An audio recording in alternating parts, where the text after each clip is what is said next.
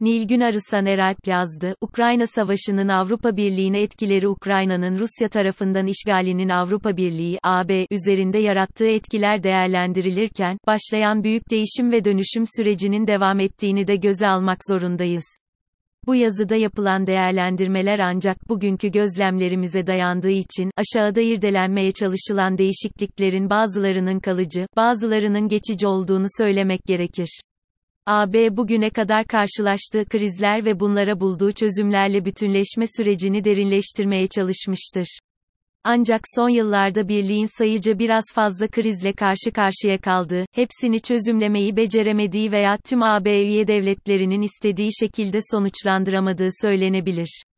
Söz konusu krizleri saymak gerekirse bunların 2008 yılındaki uluslararası mali kriz, 2010 yılında avro krizi, 2015 yılında mülteci krizi, 2016 yılında BREXIT krizi ve 2020 yılında salgın Covid krizidir.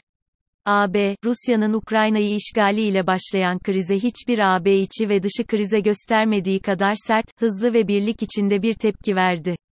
Çünkü AB tarafından bölgesel değil, Avrupa içi konvansiyonel bir savaş olarak kabul edilen bu durum AB'nin varoluş amacına, yani kıtada bir daha savaş olmasını engelleme niyetine ciddi bir darbe niteliği taşımakta. AB bu savaşı öncelikle Rusya'ya, Rus medyasına, şirketlere ve bankalara karşı ağır yaptırımlar uygulayarak, hava sahasını kapatarak ve Ukrayna'ya silah ve parasal yardım sağlayarak tepki verdi. Daha sonra Rus gaz ve petrolüne ambargo gündeme geldi ama Ukrayna Savaşı'nın AB üstünde gözlemlenmeye başlanan etkileri çok daha kapsamlı oldu. Rusya'nın Ukrayna'yı işgalinin AB üstündeki etkileri, jeopolitik kavramının önemi Soğuk Savaş döneminde olduğu gibi gene ortaya çıktı ve birliğin kendisine ve çevre ülkelere bakışını şekillendirmeye başladı. AB'nin Doğu komşuluk politikası fiilen sona erdi. Doğu komşuluk politikası kapsamındaki ülkelere yönelik olarak temelinde güvenlik yatan başka bir politika arayışına girildi. Bu arada ABD kendi içinde bir birlik oluşturmuş olmasının da etkisiyle jeopolitik bir aktör kimliğine bürünmeye başladı.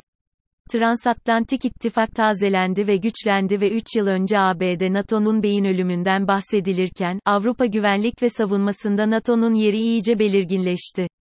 Ukrayna Savaşı'nın akabinde Avrupa güvenlik mimarisi NDE çok önemli değişiklikler meydana geldi. AB içinde çok önemli bir konumda bulunan Almanya 2. Dünya Savaşı ve öncesinde kaynaklanan nedenlerle benimsemiş olduğu askeri unsurlardan arındırılmış pasifist politikasından vazgeçti. Savunma harcamalarını milli gelirinin %2 sine çıkardı ve ayrıca 100 milyar avroluk bir savunma fonu oluşturdu. Almanya daha önceki politikasına taban tabana zıt bir şekilde Ukrayna'ya özellikle savunma silahları göndermeye başladı. Yıllardır askeri olarak tarafsız ve bağlantısızlık doktrinini benimseyen Finlandiya ve İsveç NATO üyeliği için başvurdular. Bu başvuruların arkasında Rusya'ya karşı bir güvenlik şemsiyesi arayan kamuoylarının da etkisi büyük oldu. Gene aynı şekilde Danimarka, gerçekleştirdiği referandumun sonucu doğrultusunda yıllardır dışında kaldığı AB, ortak güvenlik ve savunma politikası, na katılma kararı aldı. AB'nin kısa ve ortada karşı karşıya geleceği en önemli risk faktörü, Rusya'nın Ukrayna'yı işgali karşısında sağlanan birliğin sürdürülebilir olmama olasılığıdır. AB, daha doğru düzgün bir iltica politikası geliştirememişken Ukrayna'dan gelen büyük bir göç dalgası ile karşılaştı. Şu anda Polonya'da yaklaşık 5 milyon Ukraynalı bulunduğu tahmin ediliyor ve AB'deki toplam Ukraynalı göçmen sayısının ise 8 milyona çıkması beklenmekte. Birlik, 2015 yılında başta Afganistan ve Suriye olmak üzere daha çok Orta Doğu ve Afrika'dan gelen göçmenlere karşı tutumunun tam aksine, Ukraynalı göçmenlere, oturma, çalışma, eğitim ve sağlık hizmetlerinden faydalanma hakkı veren 3 yıllık bir geçici koruma statüsü tanımıştır. AB, Rusya'ya olan enerji bağımlılığını azaltmak ve nihai olarak sona erdirmek için bir yandan yenilenebilir enerji kaynaklarına ağırlık verip yeşil dönüşümü hızlandırırken, bir yandan da fosil yakıtlar için alternatif kaynaklar ve alternatif güzergahlar aramaya başlamıştır. Bu kapsamda AB öncelikle İsrail ve Mısır'la doğal gaz teminini sağlayacak bir anlaşma için girişimlere bulunmuştur. Nokta. Ukrayna'nın ve onu takiben Moldova ve Gürcistan'ın AB'ye üyelik başvurusu yapmaları genişleme konusunu AB'nin tekrar gündemine getirdi. AB genişleme gündemini bir başka bahara ertelemişti. Batı Balkanlarda Sırbistan ve Karadağ ile müzakerelerin ne zaman sona ereceği, Arnavutluk ve Kuzey Makedonya'nın ne zaman müzakerelere başlayacağı belirsizliğini taşırken, Ukrayna Savaşı bu konuyu güvenlik kaygıları nedeniyle tekrar ön plana çıkardı. Haziran ayı sonunda yapılacak AB zirvesinde Ukrayna, Moldova ve Gürcistan'ın Avrupa Komisyonu'nun bu ülkelerin başvurularına ilişkin olarak hazırladığı raporu temel alınarak aday olup olmayacaklarına karar verilecek.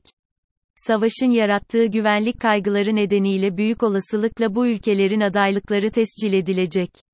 Aynı zamanda Almanya Dışişleri Bakanı uzun zamandır aday olan Arnavutluk ve Kuzey Makedonya ile bir an önce katılım müzakerelerinin başlamasının gerektiğini belirtti.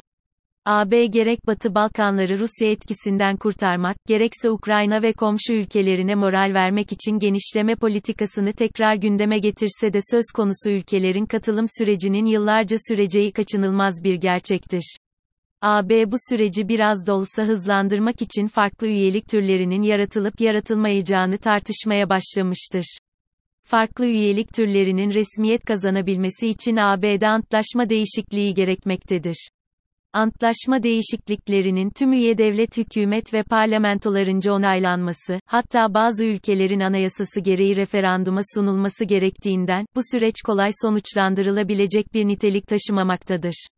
AB'nin kısa ve orta vadede KARŞILAŞACA yumuşak G riskler AB'nin kısa ve ortada karşı karşıya geleceği en önemli risk faktörü, Rusya'nın Ukrayna'yı işgali karşısında sağlanan birliğin sürdürülebilir olmama olasılığıdır. Ukrayna Savaşı'nın niteliği konusunda şimdiden Batı Avrupa ve Baltık ülkeleri ve Merkezi ve Doğu Avrupa ülkeleri arasında görüş farklılıkları oluşmaya başlamıştır. Baltık ülkeleri ve Merkezi ve Doğu Avrupa ülkeleri Rusya'nın Ukrayna'yı işgalini, kendilerinin de işgaliyle sonuçlanacak varoluşsal bir tehdit olarak algılarken, Batı Avrupa ülkeleri için en önemli tehdit bu işgalin bir nükleer savaşa yol açmasıdır. Ayrıca Baltık ülkeleri ve Merkezi ve Doğu Avrupa ülkelerinin önemli bir bölümü Rusya'nın tamamen dışlanmasını isterken, Almanya ve Fransa gibi ülkeler ise hala diplomasiye bir şans tanınabileceğini düşünmektedirler. Rusya'nın tamamen dışlanmasını isteyen AB ülkeleri Almanya'yı Ukrayna'ya ağır silahlar temin etmediği için eleştirmektedirler. Yıllardır askeri olarak tarafsız ve bağlantısızlık doktrinini benimseyen Finlandiya ve İsveç NATO üyeliği için başvurdular.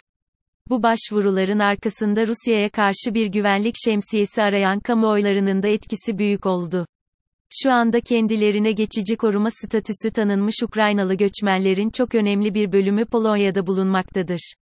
Göçmen sayılarının çok artacağı yönündeki beklenti doğru çıkarsa bu öncelikle Polonya'da, daha sonra da tam anlamıyla ortak bir iltica politikası geliştirememiş olan AB'de çeşitli sosyal ve ekonomik baskılara neden olabilecektir. Ukrayna Savaşı'nın demokrasi ve otokrasi arasında bir savaş olduğu öne sürülmektedir. Ancak savaş nedeniyle jeopolitiğin öne çıkması AB'nin içeride ve dışarıda rejimi otoriter nitelik taşıyan ülkelere karşı politikasında değerlerden vazgeçme eğilimi göstermesine neden olmuştur. Bu yaklaşım AB'nin tutarlılığının ve değerlerinin sorgulanmasına neden olmaktadır. Amerika Birleşik Devletleri'nde gelecek seçimde cumhuriyetçilerin başa gelmesi ve ülkenin transatlantik ilişkilere önem vermeyen bir lider tarafından yönetilmesi çok uzak bir olasılık değildir. Eğer bu olasılık gerçekleşirse AB'nin özerk bir savunma gücüne sahip olması zorunlu olacaktır ki, AB ülkelerinin önemli bir bölümü savunma harcamalarını artırmaya başlasa da bu kısa vadede gerçekleşecek gibi gözükmemektedir. Avrupa Birliği Dışişleri ve Güvenlik Politikaları Yüksek Temsilcisi Joseph Borrell'in iddia ettiği gibi Rusya'nın Ukrayna'yı işgali sonucunda AB'nin gerçek anlamda güçlü bir jeopolitik aktör olabilmesi için bu risklerle baş edebilmesi ve risklerin yarattığı sorunlara çözüm bulabilmesi ile mümkün olabilecektir.